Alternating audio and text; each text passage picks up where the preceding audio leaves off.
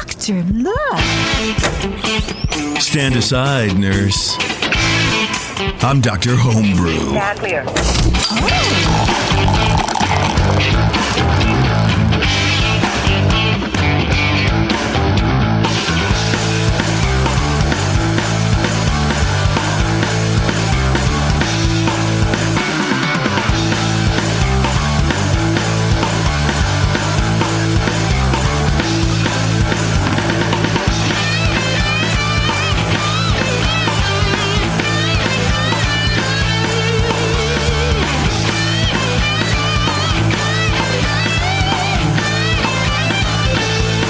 Hey, everybody, it's Dr. Homebrew.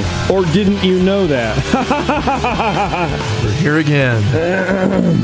Maybe someone put sticker on it. there you go. Push a button, push a button, push through- the button. There we go. You have, you've survived the homebrew It's con like I've been shows. doing this show for a few times or something. I don't know. all right, I all was going right. to say something funny. Yeah, I'm sure you were. Uh, this is Dr. Homebrew, everybody. If you're listening live, Bev is not here. She's in New Orleans Damn.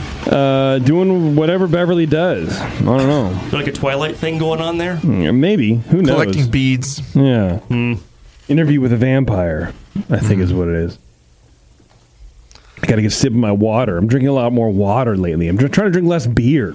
Water's good for you, I suppose. It's good for you. I mean, especially you know, I've been going out a little bit more recently, and the beer selection that these friggin' tap houses are garbage, man. It's bad. Yeah. I found one that had Pivo, and I'm like, well, that's cool. Yeah. Pivo is good beer. I'm fine with that. But Jiminy Christmas, I went to one. Uh, first of all, there's two things about this rant that's that are just really weird. One, I went to this spot um, in Livermore. I'll just say it's in Livermore. It's in Brian's Hood, my old my old uh, my old neighborhood, and uh, it's a it's a, a self service tap bar. Really? Have you ever seen these, Brian Shar? I have seen that for wine. I have never seen that for beer. It's oh, I imagine it's the same concept. You get like a little RFID like bracelet, Yeah. and I'm like, bro, I'm not I'm not trying to wear a bracelet. I'm not going to wear a bracelet so I can drink beer. And he goes, well, you can just hold it. I'm like, okay, good. I, I just, not that you know I don't I'm like against wearing bracelets, but it's it's a thing that multiple people have worn and they also do food so you have no idea how clean or dirty their hands are what food or Right. smeg is all like so i'm you're not, not, going to wrap it around your dick. yeah well i did already uh, i put it in like Maybe uh, chew, like chewing home. tobacco um, Yeah. And I'm the lucky next guy that got that one. yeah, but it was it was it was very weird, and you know you could get little samples of stuff, and it was it was the, they had little interfaces on each tap. It was very confusing. The guy had to come out multiple times Yeah. to show multiple people like how to how to do it. I'm like, I don't. uh, Can I just? What if I just gave you an extra dollar? Could you just pour? me- but the selection they had was not good. They had all craft beer, and then they had Golden Road, and I'm like, what are we? Okay. What are we? First of all, what are we doing here? Are we a craft beer bar? Are we not a craft beer bar? And it was, I don't know, man. It was just weird. It was expensive. The Bay For- Area loves nothing more than L.A. quote craft beer God. quote. For two Man. for two beers, it was, or beer and a cider was twenty bucks. Holy So there's a good one of those Yeah, it was bad, places um, in Santa Cruz called Pour, and um, oh God, the last time I went there, uh, they had the Uerige, the alt beer, the actual freaking alt beer from Germany, like the real deal, and they have like, Yeah. Section, a wide selection, and then some wines and stuff. And uh, it's it's a lot better. I mean, the concept still, yeah, you spend a lot of money for what you get, but you get to try a lot of different things. So some people Yeah. really like that, and and the self service thing is kind of a novelty, I guess. It, it's, it Yeah. doesn't bother me to pour my own beer, but yeah, I'm not going to give a tip on that. Yeah, well, and then, and then there's a line on the card for tip, which is probably standard anyway. But I wonder Yeah. how many people do. it. And I'm fine with it. Like you know, walking away, I'm telling my friends, I'm like that just maybe it's just not my format. It's not for me. I don't really want to do it. I would rather talk to a bartender about it and tip the guy. Yeah. pouring me little samples of stuff that would be cool. But um, you know, I, whatever. It's fine. It's it's uh, at least um, you know. At least I wasn't forced to drink hazy beers. I think you get the tip money yourself because you got your own beer. Yeah, well, it was just it was very um, I don't know, man. It was very weird and very overpriced for like you're doing the work, and I, I guess you're, you are paying for a novelty. But I saw people coming back like to their tables with four inches of foam on their beers. Yeah. and I'm like, well, this is what you get, right? Yeah. This is exactly what you get when you have people who don't know what they're doing pouring beers. Well, a yeah, don't know what they're doing, and b like stick their cup right up on the Yeah. on the faucet, so the next person person, you're you're making out with them basically. I Yeah. mean, a real good, you know, um, a cicerone knows how to pour a beer without it even contacting the faucet. Your beer doesn't touch the next person's beer glass. That's a dirty glass coming back sometimes. Or, Yeah. I mean, technically that glass is out, so you can change them. But usually people just keep their glass and pour, pour, pour. Yeah, So which was what I would do. Here's your million dollar concept. I'm, I'm giving this away right now, by the way. Okay, let's so, So you take, uh, imagine, I've been to places that have uh, sushi. Okay. And it's not like sushi boat where you pick one that comes around. It's like this fast, it's a conveyor belt. Mm-hmm. But when something comes out, it like zip right, right to your table and you grab it. Nice. So you take like a tw- 10, 20 tap system. You put it all solenoid controlled, Raspberry Pi. It'll pour a precise amount into each cup. Yeah. You can get a, a you know, taste of five ounce pint, whatever Perfectly poured. perfectly yeah. poured. There's some machine on the far end that, that spits clean glasses out on the conveyor belt. When someone orders one, it goes right to the right, computer controlled robotically, right to the right tap. You get the precise amount. It zips out to your table. You grab it and you drink it. That's that's the model that works. I want 4.3 ounces of Pliny the Elder now. Not 4.2. I want Yeah. 4.3. No, I would it love comes. that. Yeah, I don't know, man. I mean, uh, But I prefer. Frank, I'm, I'm with you. I, something beer is a social beverage. There, craft beer is a complicated beverage sometimes, and sometimes you just want someone to tell you or talk to you about. Well, what is this that I'm tasting? What is this that I'm drinking? And you don't want to have it be some sterile experience you could have at the liquor store, just grabbing a few bottles of beer and taking them home to try. And this is the whole reason we exist to talk to you about your beer. that's right. The entire reason. There's nothing else going on in our lives, Brian. This defines Oh, us. but the other humans. reason is to make sure that everybody knows uh, about how awesome Five Star is. That's correct. Go to Five Star Chemicals and learn about it for yourself, man. You don't take our word for it, even though that's what we're paid to do. Uh, make you believe us. Just, don't do it. Just go to fivestarchemicals.com, talk to them at HomebrewCon, talk to them wherever they are, and uh, they're good people. They make a good product, and they will help you make better beer. I tell my non-brewing friends about PBW. Like, you have a too. growler at home, get some PBW, brother. like, get Yeah, some Star sure. Sand. Make sure that's that's just clean going back to the brewery, or it's just going to stale. Out, you know, it's going to go bad after two days, even in the fridge. yeah, 100%. I went to the five star booth at HomebrewCon, chatted with those folks for a little bit. Super nice. Yeah. And uh, you know, thank thank you, five star. Really was nice to meet you in person. Awesome. Good job, boys. Uh, HomebrewCon was cool. Yeah, man, it was awesome. I thought it was Yeah, really good. It was good. a neat little, neat little town out there, and uh, yeah, like a kind of a small, uh, you know, a small big city. Never been to Rhode Island before, but you know, Providence. It's a walkable place. You can walk. I walk from the hotel down to the where the river kind of opens up, and the boats and the windmills are out there, and just you know, saw a lot of East Coast looking, out, you know, Cape Cod looking kind of houses along the way. And just Oh, yeah. really, you know, but yeah, mostly we just went to the beer places. Bayberry mm-hmm. Beer Hall was pretty a nice highlight there. Um, they had a Trillium tap takeover there one night. Gross. It was crowded as hell. Of course it was. Everyone's Yeah, drinking but, East um, Slurry, dude. I love it. Yeah, Club night, as usual, had some really creative beers. Some were great, and some were, um, shall we just say, creative. Uh, but it's always fun to see people bring what they are really proud of. And you know, Rhode Island was was super fun. You know, for a state that's like twenty by twenty miles, and neither a road nor an island. Exactly. Exactly. They have an amazing array of regional food. Right. They have. We had this stuff called these things called Johnny cakes, and they're like pancakes, but they're thinner, but they're thicker than crepes. So they're made out of cornmeal, and they have kind of a crusty edge, and they're savory, but you still put syrup on them. And they were really good. Um, and we had Did like you have the hot wieners?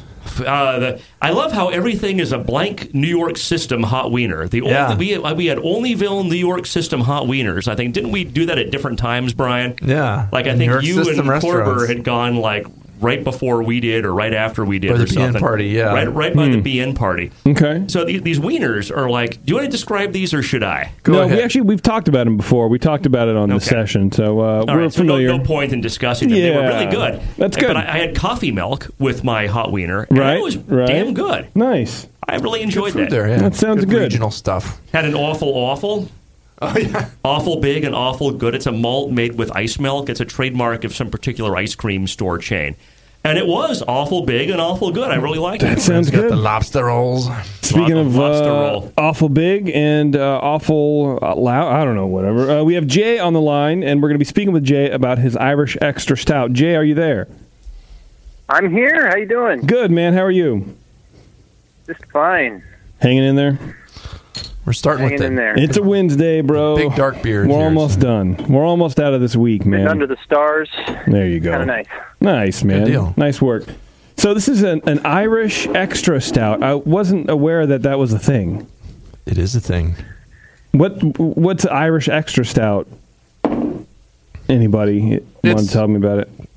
Uh, it's a fuller-bodied black beer with pronounced roasted flavor, often similar to coffee and dark chocolate. I should've- some It's malt Not, it's, not complexity. Guinness, it's not Guinness Draft. So this, this is Yeah. the big But it- distinction, right? It has So the range. It can get it can be fairly uh, bittersweet to bitter, and uh, some there's some more balanced versions going to have a little more malty richness, uh, but the bitter versions are going to be quite dry. And we'll talk about which kind of version of it this one is when we get Yeah. to it here. Yeah. All right. But uh, And yeah. what I love Jay- about this style is like well, that's- one of the examples is sheaf stout. Oh yeah, So I gotta have a sheaf Yeah. stout I used to love I, back in the early days of the '90s when I started getting excited about craft beer. I could get sheaf and Xingu, uh, which is like a Brazilian beer uh, from the Safeway. And man, I used to drink that stuff all the time. It was so exotic and different, so different from anything else you'd get in the U.S. Yeah. I absolutely loved it. Nice. Jay, have you done this style before, or uh, is this new territory? You know, I don't think so. I was, to be honest, I was trying to brew a, a dry stout or your typical Guinness, and uh, Yeah. ended up tasting, I think, a little bit more like the like the extra stout. And I've certainly done uh, American stouts before and um, that kind of thing. So yeah, I think this is new for me. Okay. All right. Sometimes you just got to go where the beer is tasting. You're like, okay, this is what it is. Yeah, man. Yeah. Well, that's what I'll we're be here for. for your guys' help on that later potentially. So Oh, of course, for where, sure. Where, is it go, where it goes? One hundred percent. Well, um, let's jump into it. Brian, you want to start us off, bud? Sure, yeah. All right. Um, cracked open had a nice, nice hiss. Uh, seemed like good carbonation in there. Um, in the aroma, getting a you know pleasant coffee like notes up front, with a hint of bitter chocolate. No obvious hops. Uh, there's a bit of roastiness in there, a little ashiness even. Um, low esters. Uh, the sweetness is low and out of the way. There's no real vanilla like complexity or anything here. It's just roasts and more roasts and more chocolate and bitter uh, kind of smells. Although you can't really smell bitter, you can you can smell uh, bitter malts and, and expect it to be something that's going to be bitter. Um, just like you can't really smell sweetness. Anyway, both of those are in my description of the aroma here, and I stand by that statement. Uh, I'm not getting any DMS or diacetyl. It seems pretty clean. Um, but I think I would just like something a little more in the aroma to complement that that rich malt that's taking over. Um, appearance wise, it's a nice deep black. It's really a pretty beer. Uh, a thick and well formed, uh, rich tan head. Um, the clarity is difficult, difficult to discern, but it appears clear at the corners. You can almost see a little glow of red. Uh, but yeah, it's just jet black and and almost opaque. Uh, flavor wise, dark malts dominate here again with uh, this bitter roast coming in really strong. Seems cleanly fermented and, and very well attenuated. It's super dry in the finish. Um, I'm finding a medium bitterness in here, but not really a hop bitterness. These, can have a kind of a medium to medium high hop bitterness, but this is all just malt bitterness to me. Um, definitely balance the malt. Again, coffee and chocolate. Did I mention very very dry? Um, to me, it, it, again, it, I'm, I'm I'm wishing there were just a little more complexity in the the malt flavor there, but it is. Um, I would say here it's leaning towards that, that bitter, dark, dry version of the style that, that I mentioned when, when giving the overview. Uh, and that's one interpretation of it for sure. Um, getting some cocoa and a light ashiness lingering into the aftertaste. Um, you know, it's a pleasant beer. It dries off the tongue, but you still it goes on and on. It's like you're you know breathing a little campfire there at the end, but not not in a harsh way. Really, it's not not smoky necessarily. It's just boy that that roast is is prominent and intense to me. Yeah, I, I Um, get that for sure. Mouthfeel wise, yeah, it's medium bodied, uh, moderate carbonation in there. I get a bit of astringency. It's coming from the darkest roasted grains. I'm sure the the huskiness in there, and and it's not very creamy. I'd like a, just a little more creaminess. Uh, there's no obvious warmth here going on. Um, just kind of there, and uh, doesn't need need to have any warmth. It doesn't need to be uh, that huge. It can go up, you know, 1052 to 1062 ish kind of range. So it's not a super strong beer. It's just intensely malty and uh, and rich with that dark malt character. So, um, you know, a little astringency can be expected, uh, although it'd really be better to get that out of the way. Uh, overall impression: it's a, it's a pleasant drinking Irish extra stout. Apparently, a you know a cleanly brewed dark ale, um, and and some good ingredients used here. What I just found mostly would benefit from a little more of the added uh, malt complexity. What I would call maybe the kind of middle malts, give it some of that something kind of biscuity or something kind of you know a little more uh, in the middle, and give some kind of vanilla character. And I think leaving a little more sweetness in the beer might do that. I just think it's just a little too on the dry side for even you know the extreme end of the style. Maybe it's it's it's really leaning towards that that side, and adding a little more malt complexity would help it uh, express itself just a little better. But overall, again, it's just a it's a good example of the bitter dry interpretation of this style. When you read through the guidelines, it's pretty much there. Uh, so I gave it a 35. I thought it was a pretty nice beer. Excellent, Mr. Shar. Great. I, I differ a little bit with uh, with Brian's opinion, but I think we kind of came down uh, with the same uh, uh, recommendations in the end. Uh, I got a little more aroma than Brian did. I got uh, definitely some vanilla and some roast at kind of a medium to low level, low chocolate. no hop aroma and no esters. Frankly, I thought it was a little more complex than Brian did. I the the, com- the combination of the chocolate, the coffee, the vanilla was all I think really interesting and and really good. Uh, so I gave that ten out of twelve for aroma. Appearance three. Uh, color is extremely dark brown. Um, I, I am very pedantic about color. Uh, not really a surprise to anyone who even knows me marginally that I would be pedantic about anything. Uh, so if you if you kind of look at the edge, uh, you hold the glass up to the light, and you kind of look at the very edge of that ring. It's really dark brown. No beer is ever jet black, no matter what the style guidelines say. Although, if you look at it in the in the glass from Side a distance, on. Yeah. side on, it's certainly certainly jet black. So it is. It's about as dark. Uh, there is none more black, as Spinal Tap would say. There you it would be really difficult to have a beer more more black than this. Uh, it's it's as close to the platonic ideal as you're going to get. Um, it's clear to the extent you can determine clarity, kind of tilting the glass and looking at the edge. Heads medium and persistent. Gave that three out of three for appearance. Um, flavor. Flavors initially roast malt. Uh, there's some hot bitterness that comes up to balance that malt in mid palate. Uh, there's a low coffee flavor. I think some chocolate. Uh, I don't get the vanilla in the flavor that I really get in the aroma.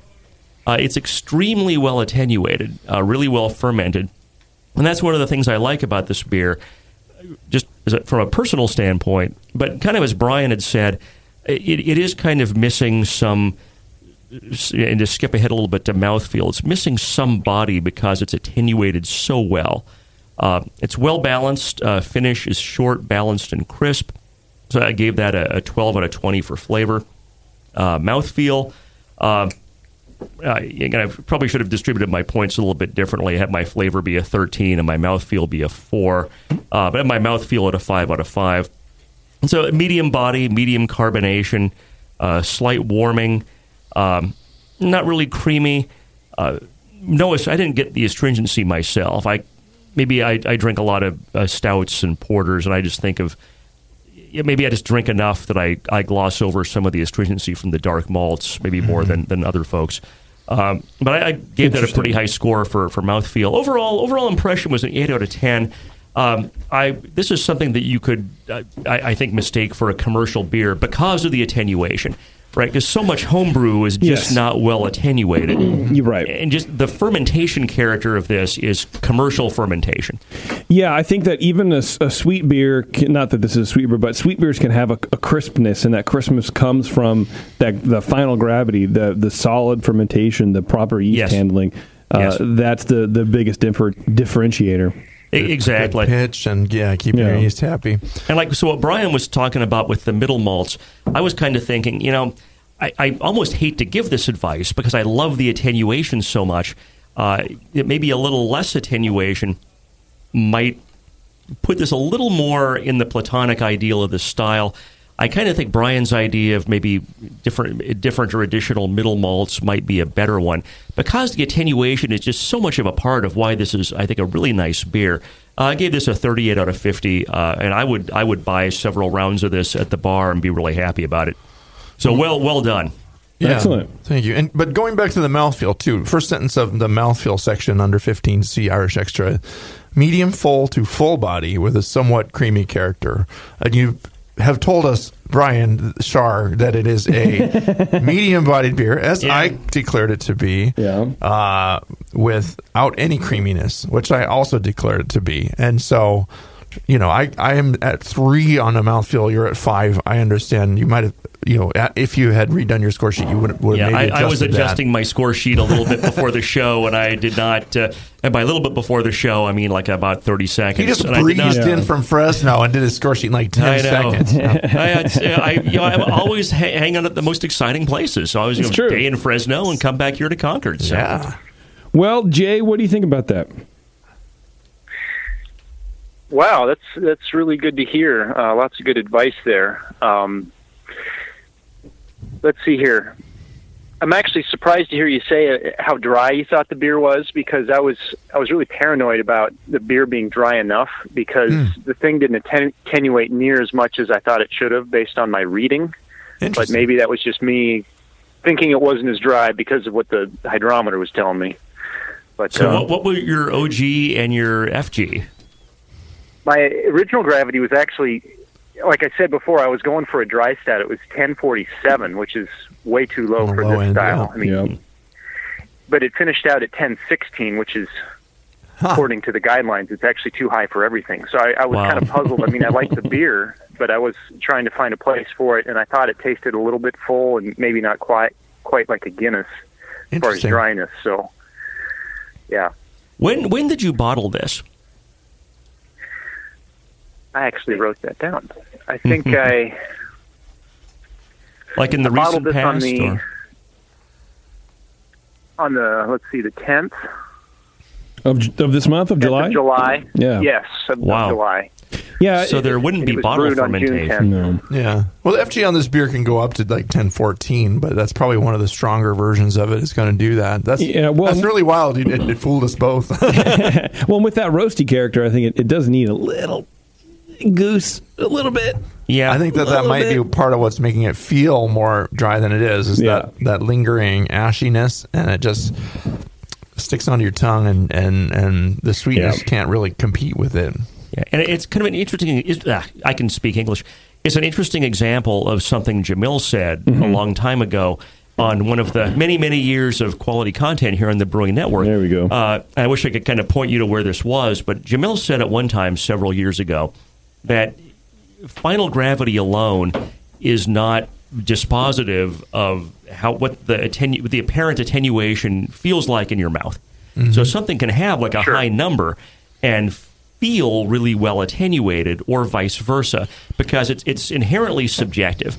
Um, and I'm sure I'm butchering everything that he had, he had said. So Yeah, Jamil, if you're listening, I that. apologize. Never heard that. Uh, Paraphrase. Never said it. Jim will probably call me tomorrow, and you know, I never said such a thing. But no, it's uh, the perception that both Brian and I had was this is pretty well attenuated beer.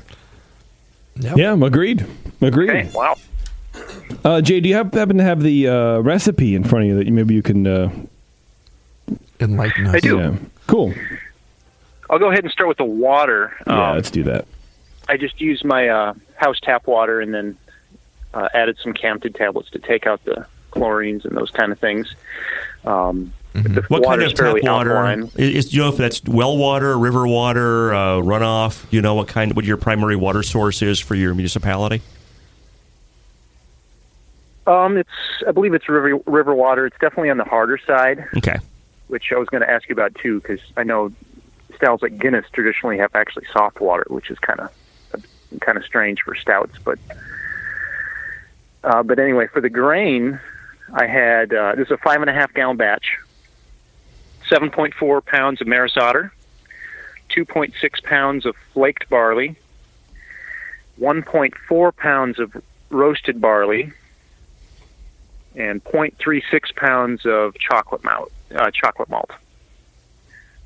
Okay. And then for the hops, I had Styrian Golding, Goldings, two editions, uh, one and three quarter ounces at 60 minutes, and at 30 minutes, I put in another half an ounce.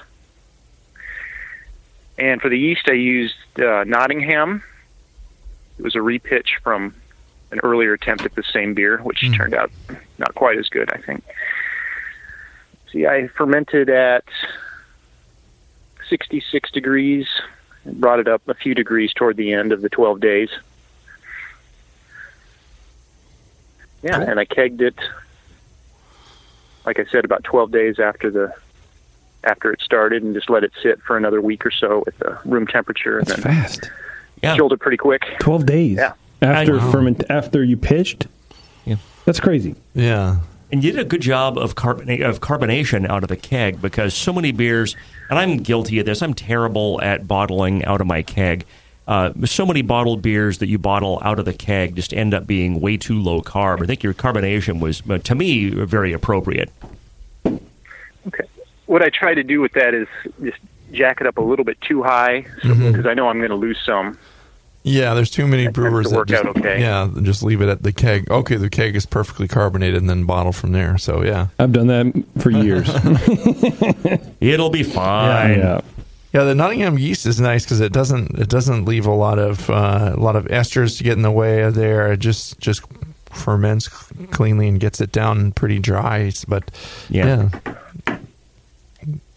Yeah, well done. Where, where are you from? I live in Indianapolis. Oh, great. Are you in a homebrew mm-hmm. club? I am. I'm in the Foam Blowers of Indiana. Oh, Nice. Which teaches me a whole lot about good brewing. I've been arrested by those guys before. I, at, at, uh, homebrew con, I'm the guy. That's You know they're not the- real cops, right? Mad, uh, Mm. yeah. Did you know that? the mad scientist with the blue wig, and I, I have some pictures somewhere of one, some of those guys in their Oh, really? in their dark suits, like twisting my arm around my back and taking me in for questioning. Hope there wasn't a cavity search yeah, involved. deep cavity Yeah. searches.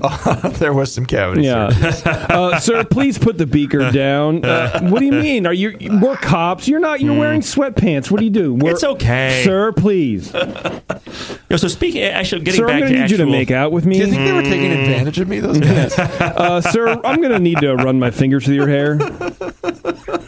Get, getting Yeah, back to actual right. homebrew. nah, they were fun guys for sure. This is probably ten years ago. Nice. So uh, you, you were talking about how uh, the hardness of your water for stouts and all, and I. There's been so much written about Guinness water. Zymurgy had that article, what, like a year or two ago, about someone in depth looking at the the river water of, of Ireland and where does Guinness really get their water. And all of that stuff I kind of take with a grain of salt because you never know what the brewery really does or really did historically to treat their water, right? So Sure. traditionally, and you know, Brian, I you know, maybe, maybe I'm wrong, but I, I like to brew stouts. And traditionally, when you're brewing a stout, you want your water to be a little harder. And you know, I tend to brew my my water at my home is on the soft side, so I will add some calcium carbonate or something like that to help get my water a little harder for for stout. So that that's to me, it sounds like it's perfect water for making this beer. Yeah. Yeah, um, hardness or not, I think, yeah, the, the hard water is going to play off of the uh, the malts a little differently. Um, hardness versus softness aside, you definitely uh, want to have a little more alkaline water to brew with all that acidic malt to get it to balance right. And I, you know, I think they're at, probably at a pH eight or something on their water. Where our water is, Yeah. you know, here is pretty hard too in, in my area, and it's it's probably it's great for brewing stouts with. So um, I don't brew that many of them, but um, yeah, like brewing an IPA and stuff. It's just you know you don't you have too much alkalinity and not enough acid in your malts to get it to come out quite right. But somehow the brewers here still do it, and we're we're making a lot of good West Coast things out here. Uh, Jay, do you have any other questions for the boys before I kick you out of here? Do you think this beer would do a little bit better if it were in the traditional Irish stout category, like the dry stout? I think it's too bitter for that. Yeah, I think there's Yeah. too much flavor and also too much bitterness. Uh, I love regular Guinness draft and regular Irish dry stout, but this is a bigger beer than that in terms of flavor. Okay. Yeah, You all right with that? Uh, Are I did have a question. You're going to be okay? Yeah. Okay. All right. Yeah, I'm going to be okay. you're, you were very quiet. I was like, oh my god, someone fly out to Indianapolis. We killed him. Go ahead. What's your question? Man? apologize. Yeah. Uh, the last question I had was more of a general question. My beers in the last few years have always ended up too roasty. So what I've done is I've simply cut the the roasted malts in half. For example, this recipe I got from the American Homebrewers Association website from a award winner. And I just eh, took the roasted barley in the recipe and I cut it in half, and I thought it it turned out okay. Is that just generally something that is that a common thing for just a certain brew house to have too roasty of beer? Well, it's plenty roasty. Uh, so yeah, if you would have used double the roasted malt in this, I think it would have been a little too much. Um, Okay. but it may come down to something like your um, your sparging uh, procedures and um, you know what your what your P- mash pH is. Do you measure your pH? Occasionally, I do. I got Yeah. lazy recently, but uh, So yeah, I mean the the standard uh, advice is to you know um, you know cut off your last runnings before they get down to like 1008 and you know keep your pH below six and your gravity uh, yeah, um, well gravity I already mentioned but the temperature below 168. Then another thing you can do is just do um, you know a, a different kind of sparge altogether. Do a batch sparge instead of a fly sparge. Are you, are you doing fly sparge or I actually do brew in a bag. So I, so brew in a bag? I Okay. lift all the grains out, and then That's I'll something I would dip tell them you in to a do. second vessel. No sparge. That's no, No sparge. sparge, baby. Okay. Yeah, and you know So- what? Myself, I, I'm one that uh, I, I love brewing stouts, uh, and I just my personal preference is as the years go by, I keep dropping my roast malt and upping my chocolate malt. Uh, That just- pale chocolate, dude, like. is oh the yeah, best addition for stouts you can ever make. yeah, I just uh, my old the place when I first moved up to the Bay Area in 2001, the local homebrew store, Fermentation Frenzy. Uh, Phil Montalbano, who owned that place, was like the first guy to get pale chocolate anywhere. Uh, and More Beer bought that location, gosh, probably 10 years ago, and Yeah. they kept that up. But yeah, Yeah. pale chocolate, regular chocolate, you get that layering Blend of 'em. flavor, uh, like Brian was talking about for layering your, your flavors, and you get some of those different. It's not just a, then a, a one dimensional roast uh, or dark malt. You get several different kinds there, and that's that's just my personal preference. Sounds like it might be yours also. Yeah. Yeah, and try to f- find some good floor malted Maris Otter as the base too, because the base malt. I mean, I, I assume you're using a pretty good base malt because it's a good beer, and uh, but yeah, a little Definitely. more of the complexity and the balance can come from just using the really nice uh, floor malted, uh, like crisp Maris Otter, that kind of thing. The Glen Eagle maltings, Sure. you know, yeah, Yep. All right, Jay. Well, we got a split, man. I appreciate you sending your beers in. Or your Yeah, three thanks beers? so much for your feedback and your help and everything. Awesome. Absolutely. Thank Thanks you. Thanks, man. Yeah, I appreciate it. Have a great one. All right, All cheers, right. guys. See you, man. Bye bye. Prost. Right. Yeah, I like that beer. That's pretty good, dude. That was good. Solid. Yeah. That's All right. interesting. Yeah. We're going to take a quick break. We're going to come back. We're going to be drinking. What are we drinking? We're drinking a cream ale, I think, right? Yeah. Yeah. yeah. Cream ale. There we go. Made with real cream. Cream ale. All right, everybody. This is Doctor Homebrew. We'll be, uh, you know, you know, you know, the Left rest. front. You know the rest. Hey, it's Kaley Cuoco for Priceline. Ready to go to your happy place for a happy price? Well, why didn't you say so? Just download the Priceline app right now and save up to 60% on hotels. So, whether it's Cousin Kevin's Kazoo concert in Kansas City, go Kevin, or Becky's Bachelorette Bash in Bermuda, you never have to miss a trip ever again. So, download the Priceline app today. Your savings are waiting. Go to your happy place for a happy price. Go to your happy price, Priceline.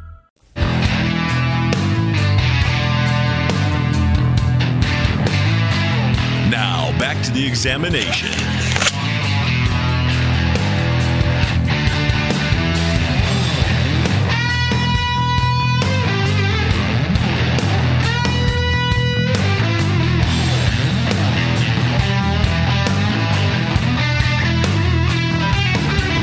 Hey, everybody. Thanks a lot for sticking around. Let me get Josh on the line here. I'm going to drink his cream ale, and uh, I'm excited about that, dude, because cream ales are pretty darn good. And I And want there's everybody no to cream know in. that. There's no cream in a cream ale, despite uh, what people might have thought. Despite You know, what when I was someone in said col- oh, yesterday. yeah. when I was in college and you used to get those Mickey's Big Mouths, man, I used to think there was somehow some cream in those, despite Sure. the fact you couldn't taste it. Well, there's that's a I was young that- and stupid. That's a cocktail, like the, it was like uh, milk cocktails or whatever. Yeah, don't drink those. Yeah, I never had them. Apparently, they get you really messed up. Josh, are you there? Hello. Hey, yes, what's going what's going on, dude? Uh, not much, not much. JP, how about you? Yeah, not too bad. You know, hanging out with a couple of real fine gentlemen. You know what I'm trying to say? Where are they? There you go. There you go. Yeah. What he means is nerdy and and uh, beer knowledgeable. That's true. you know, that's true. Um, all right, Josh. Hey, man, you got a cream ale that you sent to us. I appreciate that very much. Have you ever done a cream ale before? No, it's the first time again, man. All right, first time Again? Man, I just you know I just brew the one thing the whole time. Uh, right on. Well, cool. Hopefully we can you know help you out. Is there something that you aren't sure of about this recipe, or you want us to tell you if it is a cream ale, or maybe it's out of style, or anything you want out of this conversation? Yeah, yeah. As far as like a style, because I've got uh, the state fair coming up, and to just make sure that I should be entering it in there, because I think I might be a little bit out, but um, but I don't know. Okay, I love it. Brian Shaw, you're up first, dude. That's Let's my go. name. Hey, before I, I get to your beer, Josh, real quick, where are you from? Uh, Bridger, Montana. Oh, nice. Are You in a homebrew club, or are you a lone wolf brewer? No, part of a homebrew club, uh, the Rimrock Brewers Guild. Oh, nice. Very cool. Yep. So, yeah, thanks for sending this in to us.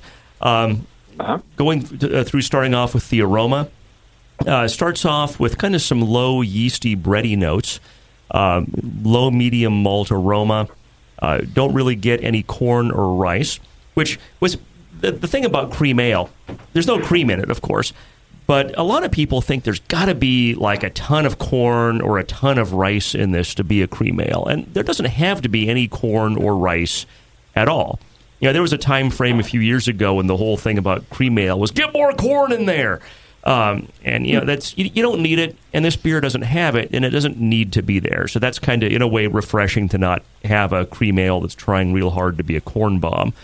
Uh, no hop aroma, don't really get any off aromas. Gave this an eight of twelve for aroma. Uh, appearance, uh, there's a, a low haze uh, to it, which is uh, definitely not uh, to style. This is supposed to be a very clear, uh, very clear beer. Head is medium high with a long lasting persistence. It's ivory in color. Color is a light gold. Gave this two out of three because of the, the haze factor. Uh, flavor initially, flavor was malt, kind of a classic base malt slash two row character to it. Uh, low bready flavor. There's a hop bitterness to balance. Very low hop flavor, uh, kind of a spicy noble hop uh, is, is what I get. Uh, no off flavors, again, no corn or rice like we talked about in the aroma. Uh, finish is long but very bready and malty, and I think kind of the to me I kind of think of that breadiness with the haze is kind of associated with the yeast here. Uh, gave this 11 out of 20 for flavor. Uh, mouthfeel, uh, body is medium. Uh, carbonation is low, much less than expected for style. Um it's creamy. I think it's because it's you know got kind of that medium medium body. No astringency, no warming. Uh, gave that a three out of five, primarily due to the the low carbonation. Uh, overall impression is a six out of ten. Uh, in terms of things I'll want to discuss later on, but you know, kind of the obvious areas for improvement. Uh, carbonation needs to be higher, and I'll be curious to find out later on after Brian's uh, score sheet how you package this. Um, this beer really needs to be crystal clear. So whether you gelatin fine or cold crash or filter or however you, you clear this beer, it really needs to be a lot lot clearer than this. Um, and that that alone would probably get you like five, six, seven points higher just to have this be clear. It would probably also clear up some of that yeasty, bready kind of, of flavor uh, character. So overall, I mean, it's it's a decent beer. I gave this thirty out of fifty, uh, which is a, a very good score. Uh, and uh, well, in, in, I thought I, I, I've enjoyed my sample, uh, and there are I think a few easy things to do to fix that. Brian, what do you think? Um, well, I, I think appearance is only three points, so it's, it's not going to drop just on the appearance alone, it's not going to drop at five points. But Well, it's the asso- the things I'm giving you a hard associated with yeah, it's the things associated with the the, the flavors that come along yeah, with it, the flavor Yeah, and the yeah, aroma. Yeah. No, I just I, I just wanted to joke with you a little bit there, but- Ryan, Um, Jeez. ah. um, so yeah, and the aroma, it's a low malt again, kind of a low bready and yeasty thing going on. I agree there. Um, I got a light corn-like note in there. It, it wasn't heavy, but um, you know the esters are faint and kind of uh, out of the way, not very fruity, so that's nice. It's not usually a big fruity beer. Uh, no, you know, low hops with a hint of spicy and floral quality. Um, low DMS, nothing excessive there, and it can have a little bit for the style. And no, no acetaldehyde or diacetyl. Uh, again, appearance wise, I agree. It's kind of this dark yellowed beer, dark yellow colored beer with a moderate haziness. That's cool these days. So, um, you know, go with it. everything should be Don't a worry hazy about blank. what Shar says. Uh, hazy Hefeweizen, yeah. Um, it's got a white colored head. It stuck around actually fairly well, uh, and even had some lacing on my first pour. Uh, we're kind of still working on the same bottle, so it's gone down even a little bit more. But um, you know, mostly finer bubbles there. Um, I gave it a two out of three for appearance, and just knocked it down a point for the haze. So. Um, in the flavor, it's it's cleanly malty. Um, very low corn-like character. Again, that's not critical um, some faint DMS, and uh, the fruitiness again is low. It finishes kind of, yeah, I guess I could say semi, semi sweet, semi dry kind of territory. It's got a little sweetness to it, but it's not cloying at all. Uh, the beer seems cleanly fermented, um, and I do get a touch of.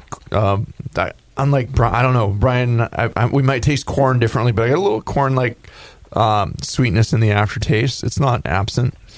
Um, it's balanced to the malt. There's low bitterness out of the way. Um, seems like a pretty cleanly brewed, low temperature ale. Um, not getting any, any diacetyl or acetaldehyde, and there's a little a faint spice in the hop that, that lingers in there too, but it's not not really high at all. It's just just kind of backgroundy balancing. Uh, mouthfeel wise, uh, you know the the mouthfeel to me on this on this beer just didn't it didn't quite feel like it should. I mean, it should be a really refreshing, crisp uh, uh, beer. Think of cream ale as as uh, you know lawnmower. You know, an ale version of Budweiser, kind of lawnmower beer uh, that you can uh, drink mass quantities of, and um, and and you know pound, pound a few of them back. not This- and not it cut feels- off your foot with the Yeah. lawnmower blade while you're doing it. So it should be, you know, pretty light bodied. Uh, I'd say this is more towards kind of medium bodied, and it just feels a bit big to me. Um, and, and the carbonation is, is medium low. Uh, should be quite a bit spritzier there. So that's two of the big driving factors, and, and that affects everything else too. Not just the appearance, the haziness affects everything. If there's something in the in the haze that gives it flavor, the the mouthfeel affects everything. It's just that that um, the gas in the beer is gone. It doesn't have that crisp carbonic bite uh, to just dry it off your tongue and make you want another sip. Um, so that that's kind of odd for this this beer. There's no obvious warmth. There's not. It's not astringent. It's not biting or harsh at all. Yeah. You know, it's kind of a nice. It seems like the the base beer is nice, but it's just a little lifeless because of what's going on there. and Kind of flabby. I guess you could say, because it's just kind of sits on the tongue and doesn't dry off your tongue like it should, and, and give you that refreshing note. So, um, yeah, you know, pretty nice cream ale overall. Uh, many of the desired elements, and um, actually fairly good balance. I think the recipe itself is not too bad. It's just these finishing touches, uh, clarifying, um, drying out the finish a little bit more, and making it that refreshing thirst quenching lawnmower beer that you want it to be. Uh, you know, so just a pushing up the carbonation will do a lot for you. Um, really make the beer pop. Uh, and if you clarify it, that's going to get some of those those flavor components out too, and get some things out of the way. Um, but yeah, definitely work on that mouthfeel here and and the the appearance. Um, recipe seems pretty good. You can increase the corn a little bit, um, but yeah, I give it a 32. I thought it was a, it was a very good beer, very drinkable, and um, you know, for entering it in competition, Yeah, how's he going to do? What do you think? if if you have it in a keg, there's some things you can do. Um, Are these all bottled? No, I have I have keg too. Oh, okay. But I did do I did do bottling because I did uh, the um, the natural carbonation Okay. Oh, uh, okay. with with them all. So All right. Well, you, so you can goose the, the carbonation in the keg and see Yeah. what that's about and bottle some off of that. Bump up the carbonation. Put some Right. some biofine or something in there to clarify it, maybe, or you know. When's the uh, the deadline? uh, the thirtieth. yeah. So uh, next or yeah next week. Yeah, very yeah, I don't know if shortly. you have enough time to do anything like gelatin or you know transfer keg to keg from after that, but yeah, I mean, You You, can you can do it. you can do gelatin in uh, overnight. Okay. So yeah. gelatin. Okay. I, I, I mean, maybe I can chat just very briefly about this. Uh, uh, Maybe. Dwight, Dwight in my old, my homebrew Maybe. club, Worts of Wisdom. Uh, Dwight was like the king of gelatin flatting and taught us all how to do this. And at least the, the Dwight method is you get like the Yeah. uh, you get a cup of you know filtered pure water that you know is not contaminated. It's not your tap. It's something that you've boiled and let sit. You add a packet of gelatin and you gradually heat it up in the microwave pretty slow so you don't make the thing into this solid mess. You might put it on like 10 and heat it for 10 minutes. Uh, and just kind of check it every minute or so and just you know, make sure it's not just gotten denatured or just become this big jelly mess. The point of heating that up is when you pour that into your keg or your fermenter or whatever that is, it sits on the top because hot things will stratify toward the top and cold things stratify toward the bottom. So when that layer sits on the top and it's in your temperature controlled kegerator, you know, fermentation fridge, whatever, it gradually cools off to the same temp as the, the beer. And then it's as it- and it, exactly. So then, then the gelatin becomes heavier. So as a big kind of pancake, it slides down your keg or your fermenter or what have you. And as it slides down, uh, it lets the beer through, but it kind of pushes the polyphenols and the yeast and what have you down to the bottom. And sure, later on, I mean, you'll want to maybe cut your dip tube if you're doing this out of your keg, uh, or have a you know one that has a maybe slightly higher dip tube in the first place. But it it's always done when I've used this method a really good job. It, it, it takes overnight, right? You do this at bedtime, and when you wake up in the morning, Next day, that nice gelatin, you know, you, you've got pretty clear beer. Well, give it a shot. I think that's that's worth trying. I haven't done I haven't really done much gelatin fining myself, so I always thought it took a little longer than that. But that's that's cool actually. Yeah. So I did do it in my keg with gelatin finings, and I got the stuff from uh, LD Carlson, you know, that comes in a little uh, bottle, Yeah. and it says uh, that you actually need to soak it in cold water for an hour and then add boiling water to dissolve. But I'm very impatient, so I don't let it soak, you know, in the cold water, and I just kind of do what you say. I've, I've got RO water, put it in the microwave, boil it, you know, or you know, get it up to boiling, a couple minutes, whatever, and then I just feed, you know, what what it says to to add for the ratio. Don't add it Um, to the then, boiling you know, water. and rack on top. Don't, if you add it to the boiling water, you'll denature it, and you've you've killed the you've killed the gelatin uh, uh, enzymes or the I'm not you, you've killed what's Oh. in the gelatin that makes it work. so that's the problem. Okay. Um, and the thing I, I don't I use just the plain Knox gelatin from the grocery store, the unflavored. Of course, you don't want to get like the vanilla or peach or whatever that might. weird stuff is. Uh, maybe if you're making a Berliner Weiss, maybe you want to, but. You, you just get the plain old unflavored gelatin Can and you, you- use that. It's can- in a packet, the Can powder. you fine with Jello? Wouldn't that be kind of a trip to do, like cherry Yeah, really. Jello, just to see what would happen? I would be very curious because it would No form doubt. at the bottom. Would it clear anything out, and would it have an impact on your uh, on your beer a little bit? I think that'd be kind of fun. Yeah. Damn, girl. Yeah, I'm, I'm doing that next year try for it. HomebrewCon. Let's do some Jello, Jello find uh, beers. What do you say, Brian? And then you uh, then you Jell-O. can eat the Jello afterwards. Yeah, Cherry jello Oh, mead or something. we can we can do yeasty Jello With all the shots. yeast, Yeah. Hazy Jello. Yeah, this this is totally what we're Um, doing for HomebrewCon next Good. year. Do, do we want to listen to his recipe here a little bit? Yes, what do we, we got do. going on? Yep. Yep. So um, you guys should have that in front of you because I sent that over too. Oh, yeah. Um, but I'll just I'll just let you know. Um, so I'll round the numbers up so we don't have to do point percentages. So Thank you. Fifty-seven percent uh, two row, twenty percent corn, uh, ten percent Vienna. Um, seven, I'm going to have to do it. Seven and a half percent of Munich malt, and then six percent of uh, caramel or crystal malt, uh, ten level blonde. Mm-hmm. Is what I did. And then I uh, boiled Hallertauer, I guess that's how you say it, probably not, uh, for 60 minutes. And then in the whirlpool, or two ounces, sorry, two ounces of Hallertauer for 60 minutes. And then in the whirlpool at 180 degrees, I did two ounces of Hallertau and one ounce of Citra. And um, and then yeah, and then I dropped it down and fermented about 64. Um, I mashed in at 152. So I don't know if I should mash lower to dry this out uh, or get lighter body. What did it finish at? And uh, 10, 11. Okay, that's pretty good. Um, maybe maybe I started out at 1052. What's what's your the point of having that that light crystal malt in there? You, I mean that I think some of the Uh, body might be I- coming. I, don't know. there. I just pulled up. I just pulled the recipe off Okay. of um, off of Beersmith, uh, the community, or something like that. Yeah. So, should I not have that in there? Um, I don't think it would hurt you to pull that that out and see if it, what difference it Okay. makes. But um, and yeah, then maybe push it because I was at the top of you know I was at five point four Yeah. is what it finished at for for ABV. So maybe if I just pull that completely, it shouldn't hurt me that much um, as ABV. If anything, it'll drop it a little bit, maybe get it closer into that middle range, I guess, instead of at the top. yeah. huh?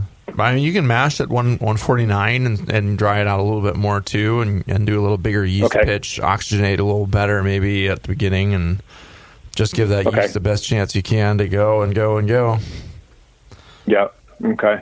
And also another thing too is I think the haze is chill haze um, Okay. because I uh, I cold crashed this uh, from 68 because I let it rise a little bit. So I did 64 uh, for let me see let me see my notes. Hold on. Um, 64, um, and then for 10 days, I said I did warm it up to 68, but then I cold crashed the next day to 40, and it only took me six hours to crash 12 gallon, no, eight and a half gallons to 40 degrees. So I don't know Yeah. if that was too fast. You think that was too fast of crashing it? I mean, Maybe. how how fast can you really go? What what's the average of that? You know, a, a degree an hour or less? I mean, I don't know. Yeah. What did Josh? I'm sorry. What Yeah, it yeast? what yeast again did you use? Oh, I used um, I used. Let me flip back here. Uh, the cream cream ale yeast, White Labs, uh, WLP080. Okay. I'm not familiar. I've never brewed with that one, but you would think that's the perfect one to use for a cream ale. And so you didn't put you would think. yeah you didn't put any sugars or anything in your in your boil. I did not. Okay. No. And that would probably dry it out a That's little. another trick. bit, Yeah, throw some glucose in there. Just try to get it up, to get the Yeah. sugar content up a little bit, so it dries out a little Okay. better. That's going to help you. Did you guys taste the citra at all? I oddly, I not got really. No. lemon in there. Yeah, I mean, I, I actually, I'm pretty proud of myself that I nailed the noble hop in this, but I, I didn't get the citra myself. Yeah, I made a weird face here when you said citra. I'm just like, I don't, Yeah, I, I don't was citra. Kind of thinking one out of two ain't bad. But Yeah, I mean, there, there's a lemony quality, but it would be hard. I wouldn't have known that it's uh, from the hops. Huh. Okay. Yeah, even having heard Gotcha. citra, I just had a sip, and I, I'm not getting the citra. How, how old? Okay. How old was the citra? Do you know? Uh, I think it's pretty old, actually. So yeah, that probably has something Did, did to do it, with it. did it come out of a previously opened package? No, it was sealed. It was vac- It was Okay. vacuum sealed in those one ounce deals. You know. Cool. Did you store it in your fridge, or was it was it stored out in your garage or something, or what? Garage, man. Uh, of course, what other what So are those that's things not- homebrewers going to do? Yeah, that that Yeah, may explain yeah. why the citra wasn't real prominent. Okay. All right. Anything else, Josh?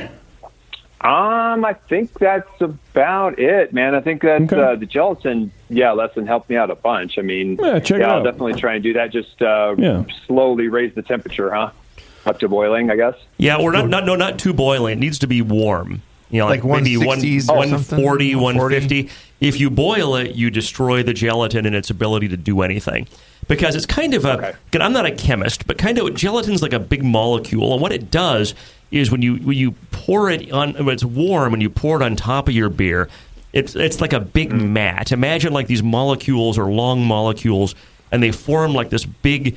If you blew it up like uh, ten thousand times magnification, it would look like a big mat Or of fibers or sponge Yeah. exactly. And kind of what what it, that does is the spaces in that matting let the liquid go through, but it pushes the polyphenols, which are big molecules, uh, and the yeast and the other stuff down to the bottom. Okay. And that's when when you boil it, you blow those fibers up. So they're not. You don't make a mat. You just have like a bunch of Loose uh, fibers. bunch of loose Yeah. bits, little bits at the dust at the top, and then it sinks to the bottom, and it doesn't do anything. It just sinks to the bottom with your other some of your You- yeast. you and break the else. connections, You break all the connections. Yeah. You've wrecked it. If anyone takes nothing away from Doctor Homebrew today than this, don't boil your gelatin before you try to gelatin fine. That's true. Gotcha. Yeah, and probably pour it on top instead of racking it on top of it because I've been Exactly. racking on top. Yeah, if you rack on top, there's nothing. There's nowhere for it to go. I mean, it can if it's warm. It may migrate to the top, but it also might Yeah. cool off so much that it's not going to form that mat at the top of your beer. And by God, don't feed that beer to a vegan. For real. or just don't tell They them. might, they might not panic. kosher. All right, Josh, we'll let you go, man. I appreciate the uh, the time and uh, Thanks for the beer. It was really good. Yeah, it was for sure. actually Yeah, thanks, man. Appreciate your sharing. tasty stuff. Yep. Yep, no problem, guys. You guys have a good night. Thank Best you. I do. You You, too. too. Bye. Yeah. Cool. All right, let's take a quick break and we'll come back and we'll just sort of wrap things up and we'll get out of here. This is doctor Mm-hmm. Homebrew. You know, we'll be back and stuff, bro. I don't know. Hello, fellow BNers. This is Sully from the 21st Amendment Brewery located in San Francisco, just two blocks from Giants Park. Before Nico and I opened the 21A and before I was a professional brewer, I homebrewed on my small four burner apartment stove in a back house in Santa Monica, California, making my extract brews before graduating to the daunting idea of all grain brewing. Homebrew books and information was hard to come by back then. The internet hadn't been invented yet, along with other things we take for granted today, like electricity and potable water. One thing I wish I had back then when I was learning was a radio show that could teach me the ins and outs of brewing and answer questions that I had about homebrewing, a resource for making great craft beer. The 21st Amendment Brewery is excited to be a proud sponsor of Dr. Homebrew, a great show that teaches you what you need to know about making incredible beer. Good stuff. Listen up, you might learn something. I certainly did. And thanks for your support.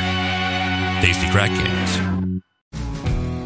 The leader in affordable, high quality kegerators is here. Introducing Komos, the kegerator designed with serious beer drinkers in mind. It features an all stainless steel draft tower, a major upgrade over traditional chrome plated brass towers, and Komos keeps your new tower cold with their air cooled tower fan, wrapping your beer lines in frigid coolness. Your beer is poured from innovative forward sealing faucets that don't leak, so they stay cleaner for longer. Dual gas inlets on the rear of the fridge allow you to run both CO2 and nitrogen gas. Serve your beer with CO2, serve your kegged wine, or even cocktails with nitrogen.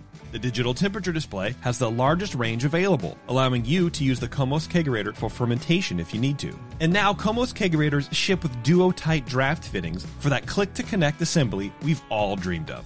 Buy direct from komosdraft.com and receive free shipping on your order. That's K-O-M-O-S draft.com.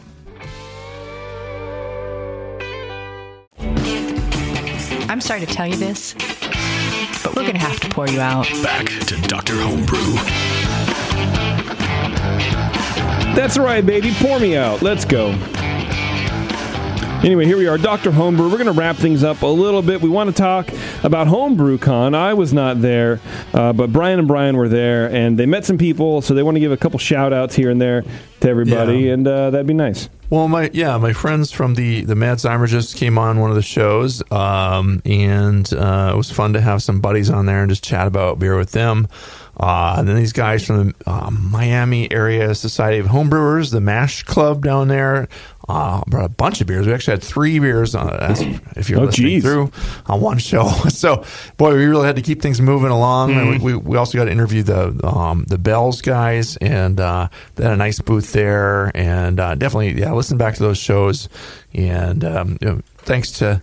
Um, to Jay for coming on and filling in JP's shoes there, but That's yeah, right, baby. Mr. Mr. Justin, the captain of this ship here, he, he somehow intuitively figured out the shit we do mm-hmm. and put it together. But yeah, thanks to everybody that was kind of hanging around the booth, and I poured some Pliny for people. We were people were just hanging out and having a good time, so it was kind of cool to be there. And it was so great, just people, a club night or anywhere at the convention would just come up and say hi. And just, it's really, as, as the newest of the Doctor's Homebrew, it was really kind of gratifying and unexpected to have just total strangers from just all over this great land of ours just come up and say hi and just really fantastic people and Yeah. really want to thank everyone for their support of the show and That's a good feeling, for being for sure. so nice to, to Brian and I while we were we were out there. Awesome. Well, hear your voice Wonderful. from across the room. That's a very Mm. distinctive Dr. Homebrew voice. So welcome. Welcome. You're a part of it now, man. It's true. Can't get out of it. All right. Well, that was very lovely, gentlemen. I wish I had uh, some sort of you know people to thank, but I don't. Impart some wisdom to us. Um, I don't necessarily. Let's see if I have any wisdom. You said to drink Coors Light at the end of the night. Is that a wise thing to do? I would. I w- yeah. I mean, talking about the B&A party, I would definitely have been down drinking Coors Light. At the, They at ran the out of the day, good dude. stuff. Yeah, I don't give a shit. I'll drink Coors Light all day long. I like it, and I don't care who knows about it. Uh, Even Okay. though I complain a lot about not craft beer, but at least Coors Light knows what it is. It's fine with Not it. pretentious. It doesn't have to sell itself as something else to make any money. That's just my opinion. I don't know. Anyway, everybody, thanks a lot for tuning in. This has been Dr. Homebrew, and you've been great. Good night.